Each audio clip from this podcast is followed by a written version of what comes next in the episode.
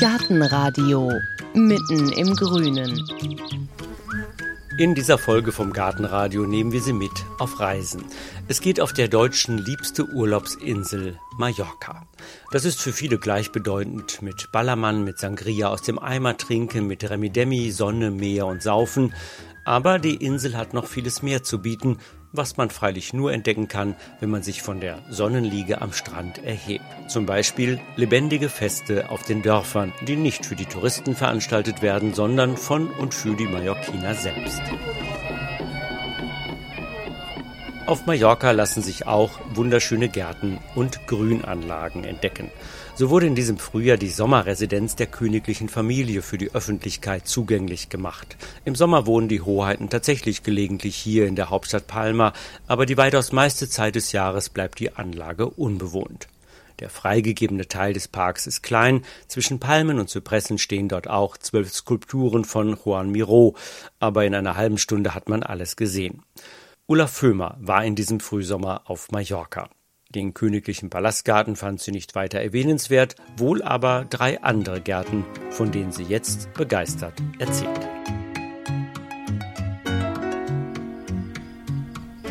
Hoch über Calaratiada, einer Hochburg deutscher Mallorca-Touristen, liegt hinter hohen Mauern versteckt eine grüne Oase. Durch das Gitter vor dem Haupteingang bekommt man einen ersten kleinen Einblick, der neugierig macht. Ein Laubengang aus Zypressen führt zu einer großen, breiten Steintreppe, über der ein mehrstöckiger Palast thront. Doch das Tor ist verschlossen. Das Anwesen ist nur mit Führung zu besichtigen. Also auf zum Tourismusbüro, einen Termin ausgemacht und mit Christina Alber verabredet. Sie ist in der Nachbarschaft des Anwesens aufgewachsen und führt heute Besucher aus aller Herren Länder durch den Park. Joan Mark hat diese große Villa im Jahr 1915 in Carajala gebaut. Das Haus, Torre Sega, war das Sommerhaus der mallorquinischen Bankiers Bartolomé Marc Cervera. Dieser Garten, dieser Palast und Gartenpark hat über 60.000 Quadratmeter. Er war sehr reich. Er hat verkauft, viel verkauft, Kaffee, Zucker und so weiter in das Kriegszeit. Und er war sehr guter Freund zusammen mit Franco, Mussolini und Hitler. Und es war ein total Geschäftsmann und nicht die reichste Mann von der Insel, sondern von Spanien und von anderen Ländern auch. Jetzt sind in die fünfte Generation und es ist immer noch eine sehr reiche Familie. Juan Marc ist eine berühmt-berüchtigte Figur auf Mallorca. Er ist in den 60er Jahren bei einem Autounfall ums Leben gekommen. Es heißt, dass seinen Erben die halbe Insel gehört. Im Südosten bei Cessalines besitzen sie den angeblich größten landwirtschaftlich genutzten Betrieb der Balearen. Der Name begegnet einem außerdem in fast jedem Dorf, hat Juan Marc in den 20er Jahren doch die Banca Marc gegründet, die heute als Aktiengesellschaft geführt mit hunderten Filialen über ganz Spanien verteilt ist. Dass der Reichtum nicht immer mit legalen Mitteln zustande gekommen sein soll, ist ein offenes Geheimnis.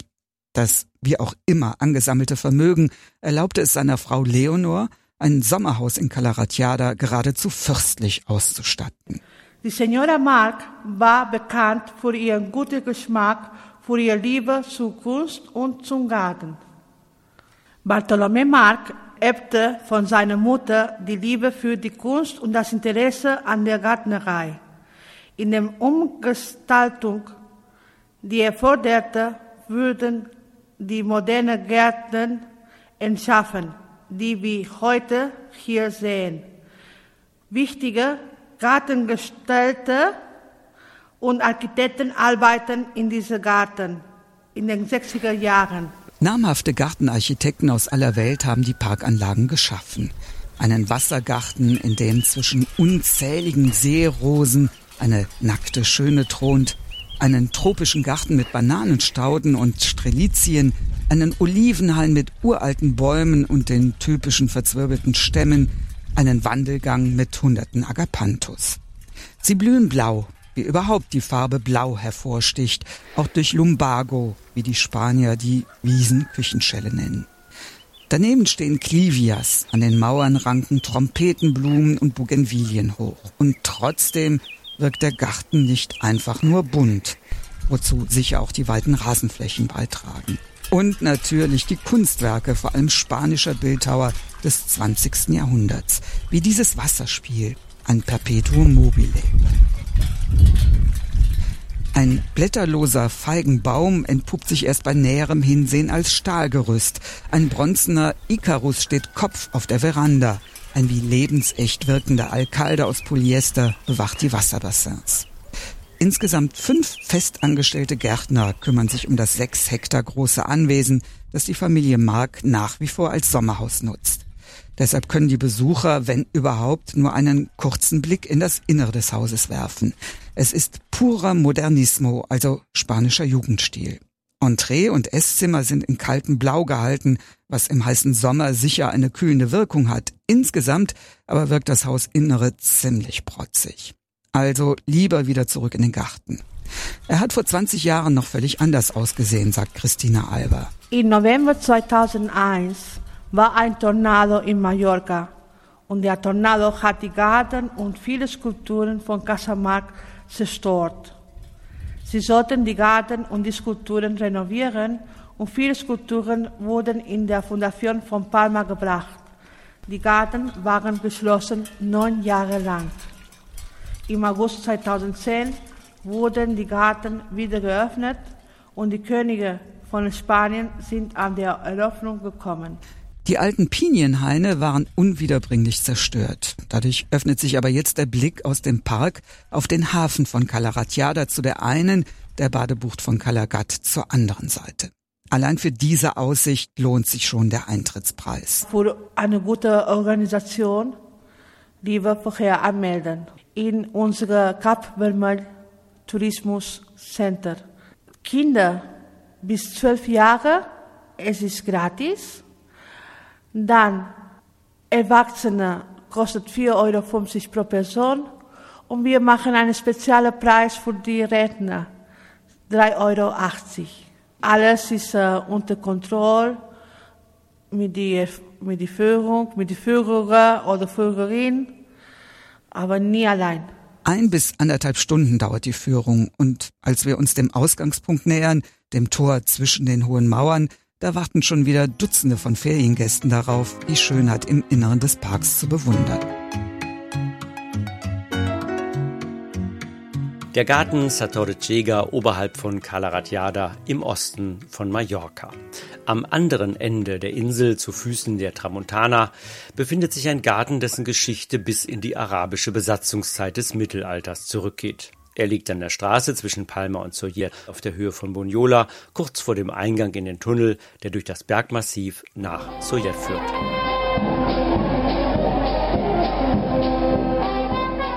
Ein Kontrastprogramm. Dort sechs Hektar Garten, hier 52 Hektar Felder, Gärten und Wiesen. Dort spektakuläre Aussichten auf Strände und Meer. Hier ein Weitblick über große Teile der Insel bis zur Hauptstadt Palma.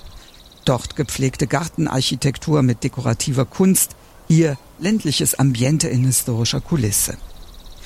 Die Anfahrt zum Landgut La Rascha ist beschwerlich. Ein unbefestigter Feldweg mit großen Schlaglöchern windet sich kilometerlang von der vielbefahrenen Hauptstraße in Richtung Berge. Doch der Weg lohnt sich, meint die deutsche Touristin Anna, die wir auf dem Landgut treffen. Trutzig, groß, sehr reich. Vor allem mich haben sehr beeindruckt auch die Arkaden in dem großen Anwesen, was ja auch so an italienische Paläste erinnert. Und das Ganze liegt eben mitten in den Wiesen, in den Olivenhainen und thront über dem Ganzen. Und wie gesagt, es zeugt für mich von einem immensen Reichtum.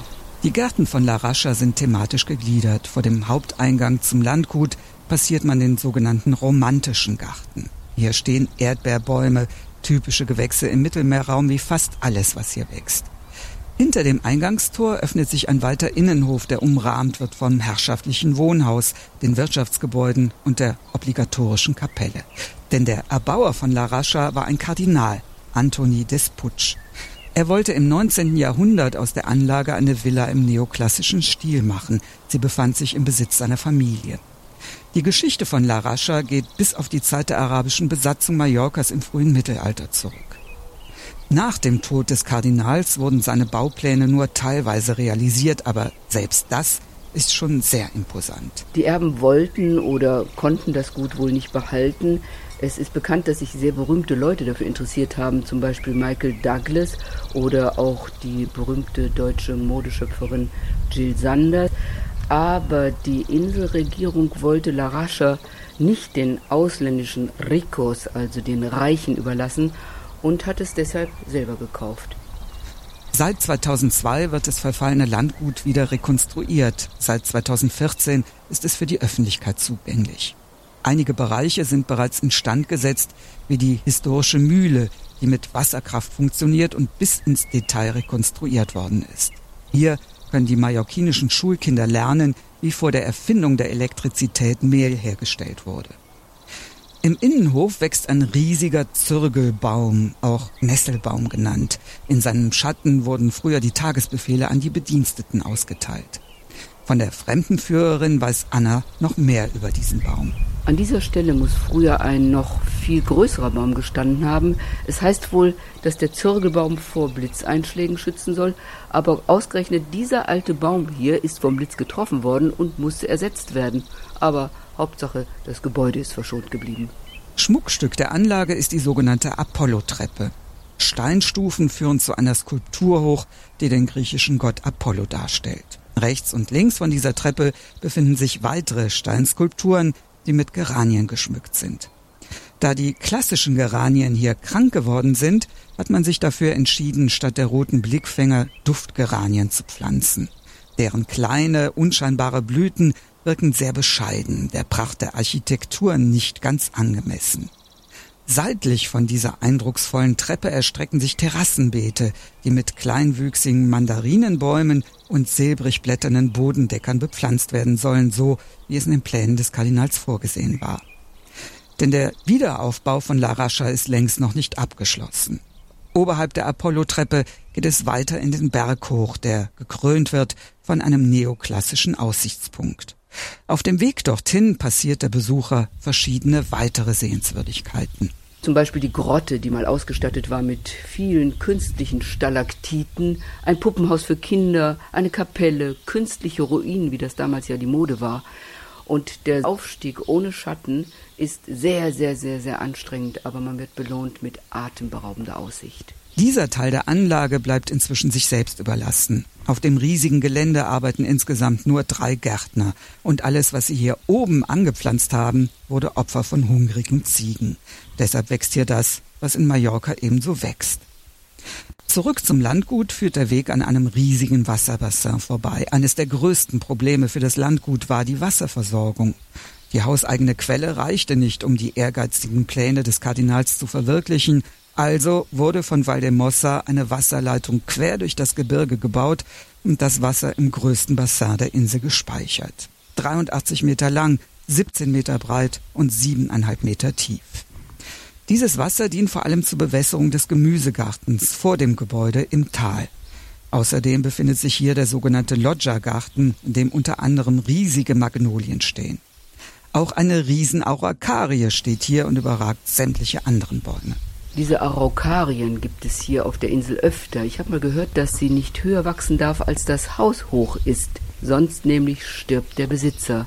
Aber sie wachsen sehr schnell, im Jahr sogar bis zu 30 Zentimeter. Deshalb wurden sie früher immer gekappt, wenn sie zu groß wurden. Die Besitzer sind aber trotzdem gestorben. Unten im Tal gibt es außerdem noch einen Olivenhain, einen Orangengarten und einen Weingarten. Das Bestreben der Inselregierung ist es, hier vor allem heimische Sorten anzubauen und zu erhalten. Die Kulturlandschaft Mallorca soll im Ansturm der Touristenströme nicht ganz verloren gehen. Das typische ländliche Leben im Schatten der Tramuntana, das ist auf dem Landgut La Rascha im Westen von Mallorca zu besichtigen. Im Osten, auf einem Bergvorsprung oberhalb von Alcudia, zeigt sich das andere Gesicht der Insel. Zugezogene Ausländer erbauen sich ihr Paradies und schmücken es nach ihren eigenen Vorstellungen aus, verbarrikadieren sich hinter meterhohen Zäunen. Bei dem Landsitz Sabasa Blanca ist das anders. Hier öffnen die Besitzer Haus und Garten jedem Besucher, der den Weg hierhin findet.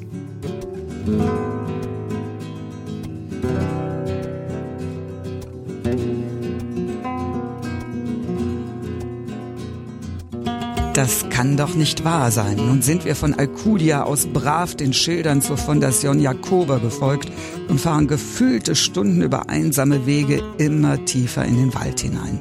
Kein Schild mehr zu sehen, kein anderes Auto unterwegs, nur hin und wieder Wanderer, die böse gucken, weil wir auf ihren Pfaden mit unserem Auto unterwegs sind. Dorothee Kammel fährt diese Strecke jeden Tag. Sie arbeitet als Fremdenführerin in der Stiftung von Sabasa Blanca, wie das Museum und seine Gärten heißen. Also es ist erstmal ein, ein Riesengelände. Die meisten, die hierher kommen, sind überhaupt überrascht, dass es hier sowas gibt. Ja, manche kommen durch Zufall, haben sich verlaufen, aber die wenigsten. Die meisten kommen ganz gezielt. Und wenn sie kommen, sind sie aber auch erstmal so ein bisschen geschafft, weil sie hier wirklich, man muss hier durch so eine, ja, ein bisschen unwegsames Gelände. Man fährt ein ganzes Stück durch den Wald, also wirklich idyllisch gelegen, sehr, sehr abgeschieden etwas. Aber das gehört schon, nicht alles, aber ein großes Gelände oder ein großer Teil gehört schon zu dieser Stiftung eben dazu. Ist Naturschutzgebiet auch. Deswegen das Ganze ist eine Mischung aus Architektur besonderer, aus Natur, aus Kunst. Das denke ich macht dieses Museum so besonders. Sabasa Blanca ist kein Museum im herkömmlichen Sinne. Es ist, wie seine Besitzer sagen, ein Gesamtkunstwerk, mit dem sie ihren Traum verwirklicht haben. Es beherbergt in der ehemaligen Zisterne eine der schönsten Sammlungen von Kinderporträts. Allein diese Ausstellung lohnt schon den langen Weg durch den Wald. Über 150 Gemälde aus dem 16. bis 19. Jahrhundert haben die Sammler zusammengetragen. Die Sammler, das ist das Ehepaar Yannick Wu und Ben Jakoba. Die beiden haben einen sehr, sehr bunten Hintergrund. Sie ist in einem Künstlerambiente in Paris aufgewachsen. Die Mutter war selbst Künstlerin, der Vater auch, ein bekannter Bildhauer in Vietnam. Wu Cao Dam heißt er. Hier gibt es auch einige Bilder von ihm. Er hat ähm, Skulpturen gemacht, er hat aber auch gemalt. Und Ben Jakoba ist in Wien geboren, in England aufgewachsen, hat aber ungarische Wurzeln. Also er ist wirklich ein Weltenbürger, kann man sagen, spricht auch zig Sprachen. Beide sprechen zig Sprachen. Und die beiden hatten sich hier auf Mallorca getrennt, erstmal voneinander niedergelassen und ähm, kannten sich aber, so auch in diesen Künstlerkreisen und ähm, haben dann irgendwann beschlossen, hier sich ein, ein schönes Haus bauen zu lassen, hinzusetzen. Aber wegen dieser wundervollen Kinderbilder sind wir heute nicht hier. Wir wollen den Rosengarten besichtigen, den Yannick Wu angelegt hat. Es handelt sich um einen von einer hohen Mauer umschlossenen Garten, ähnlich den Klostergärten des Mittelalters.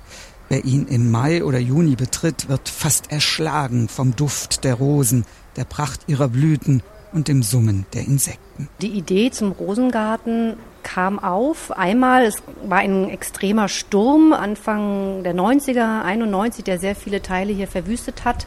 Und dann entstand so der Wunsch, ähm, aus diesem Verwüsteten etwas sehr Schönes auch zu schaffen. Der Rosengarten war ursprünglich nicht so wie jetzt, wie ein, ein mittelalterlicher Klostergarten, umgeben von einer schützenden Mauer, und dieser Sturm gab so den letzten Push, sage ich mal, um diese schützende Mauer darum zu bauen. Zuerst befand sich hinter den Mauern ein Orangenhain. Doch dann kam die Tochter der Besitzer bei einem Unfall ums Leben. Deshalb wollte Yannick Wu einen Ort der Erinnerung schaffen und pflanzte die Rosen an. Heute blühen hier hundert verschiedene Rosensorten um die Wette, vor allem alte englische Arten, gefüllte und ungefüllte, bodendeckende und kletternde, Heckenrosen und Strauchrosen. Die Rabatte sind unterpflanzt mit Stauden, überwiegend mit Iris, aber auch mit Agapanthus und Akelei. Lorbeerbäume und Zypressen umsäumen den Garten. Ein rosenbegrenzter Laubengang spendet Schatten. Ein Kräuterbeet sorgt für regelmäßigen Nachschub an Koriander, Rosmarin und Basilikum für die Küche. Zuständig für den Rosengarten ist einer der beiden festangestellten Gärtner, die das gesamte Areal pflegen. Man sollte denken, dass gerade die empfindlichen Rosen eine besondere Herausforderung darstellen im harten mallorquinischen Klima mit heißen Sommern und trockenen Wintern. Aber weit gefehlt. Gartenführerin Dorothee Kammel hat sich eigens nochmal bei ihm danach erkundigt. Er sagt, eigentlich ist das Klima sehr zuträglich. Also es gibt hier nicht das Thema des Nachtfrostes. Man muss die nicht abdecken, die Rosen. Die werden zurückgeschnitten, radikal. Keine Angst davor. Das ist so eine seiner Sachen, die er betont hat. Natürlich muss im Sommer viel gegossen werden, ähm, zehn Minuten wirklich am Stück täglich im Sommer. Ansonsten muss jetzt, wo auch viele schon verblüht oder am Verblühen sind, muss darauf geachtet werden, dass die trockenen Knospen wegkommen, damit einfach da wieder was Neues nachkommt. Und ähm, der Garten ist jetzt so gestaltet, dass er eben vor, vor Winden schützt. Das ist, denke ich, ein Aspekt. Die Hitze steht nicht, aber es ist auf jeden Fall kein starker Wind, der da durchgeht. Ganz viel Pflege jeden Tag, ganz viel Liebe durch den Gärtner, die Besucher. Ja, also das trägt dazu bei, dass es hier wirklich was ganz Besonderes ist, finde ich. Außerdem kommt jeden Winter Pferdemist zwischen die Rosenstöcke, ein weiteres Rezept für die Blühfreude der Rosen. Jeder Besucher, jede Besucherin findet in diesem Meer von Farben und Düften seine Lieblingssorte. Auch Dorothee Kammel hat eindeutige Favoriten. Also ich finde zum Beispiel diesen rankenden Roland, der sich an diesem Backstein hochrankt, den finde ich wunder wunderschön. Ich finde auch diese baumartigen ganz groß, also so wild, die, die finde ich ganz toll. Und ich hatte auch eine, die ist jetzt leider schon ein bisschen verblüht, die ist purpurrot in einem Farbton, den ich so auch noch nie gesehen hatte bei einer Rose. Zu der gesamten Anlage von Zabassa Blanca gehören aber nicht nur das Museum mit den Kinderporträts und der Rosengarten, in dem sich anschließenden Park sind Skulpturen von befreundeten Künstlern und vom Künstlerehepaar selbst ausgestellt, wobei sich insbesondere die Werke von Ben Jacoba durch viel Humor auszeichnen. Da steht zum Beispiel ein Granitstein am Wegesrand, auf dem zu lesen ist Einstein. Auf einem anderen steht Life is a Killer, also Leben ist ein Mörder. Ben Jakoba geht auf die 90 zu. Yannick Wu ist nur unwesentlich jünger. Ihres fortgeschrittenen Alters wegen sind die beiden nicht mehr oft auf der Insel. In einem Film über Mallorca war Ben Jakoba vor einigen Jahren so für ihr gemeinsames Gesamtkunstwerk Sabassa Blanca. Ich glaube, das ist ein, ein schöner Ausflug für Kunstleber und auch für Gartenspezialisten und so weiter. Ich glaube, das ist unbedingt, das sollten Sie uns besuchen. Auch das Wohnhaus des Paares kann besichtigt werden, allerdings nur mit Führung, denn hier befindet sich eine außergewöhnliche Kollektion von Kunstwerken zeitgenössischer Künstler, Damien Hirst zum Beispiel, Rebecca Horn oder Yoko Ono. Hier muss man für den Eintritt auch bezahlen, ebenso für das Museum mit den Kinderporträts, denn die gesamte Anlage Sabasa Blanca wirtschaftet ohne öffentliche Zuschüsse und muss sich selbst tragen. Seit Ende Februar 2017 wurde es so angepasst, dass man durchweg immer alleine sich auch viel angucken kann. Früher war das immer mit Anmeldung und Führung. Was wir nach wie vor mit Führung anbieten, ist der Rundgang durch das Haupthaus des Architekt oder von, dem, von Hassan Fatih eben gestaltet. Da erklären wir einfach auch was zu, den, zu der Kunst, zum Architekten selbst, zu den Hintergründen. Die anderen Bereiche, die Kinderporträts und einen Raum, der sich Sokrates nennt, den kann man unabhängig besuchen, den Skulpturen und Rosengarten sowieso. Dienstags ist Tag der offenen Tür, da ist es umsonst. Da kann man Kinderporträts und den Garten anschauen. An allen anderen Tagen kostet es 10 Euro. Kinder bis äh, 12 sind frei zum Beispiel. Der Architekt des Hauses, Hassan Fatih, stammt aus Ägypten. Es sieht aus wie eine arabische Festung, sagt auch diese Besucherin aus Genf, die gemeinsam mit ihrer Freundin den Weg hierhin gefunden hat. Sieht wunderschön und ein bisschen arabisch. Es macht mich von Marrakesch erinnern. Und naja, es ist wunderschön, sehr still. Ja, es ist schön und wir haben auch äh, botanische Garten in unserer Stadt, aber das ist wunderschön. Wir können das nicht sehen in der Schweiz oder in Deutschland. Wer also die Ruhe sucht auf Mallorca und noch dazu was richtig Schönes sehen will, der ist in den Gärten dieser Insel bestens aufgehoben. Und damit geht die Reise von Olaf Föhmer durch die versteckten Gärten von Mallorca zu Ende. Adressen, Links, Öffnungszeiten, Eintrittspreise, all das finden Sie auf unserer Webseite gartenradio.fm.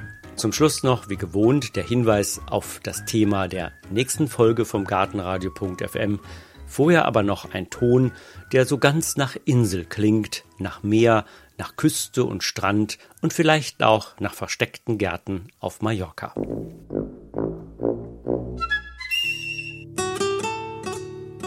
Gartenradio Gezwitscher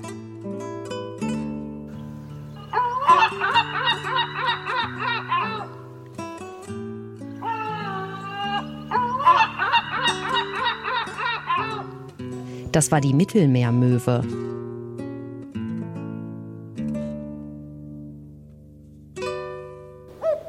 Gartenradio Ausblick. In der nächsten Folge hören Sie Gartentipps vom Profi. Der August ist der Monat der Hortensie. Die Hortensie ist in den letzten Jahren unglaublich stark auf den Markt gekommen. Es ist ein großer Dschungel, ein Riesenangebot, eine wunderbare Blume. Aber durch die Vielfalt durchzuschauen, das ist unsere Aufgabe im August.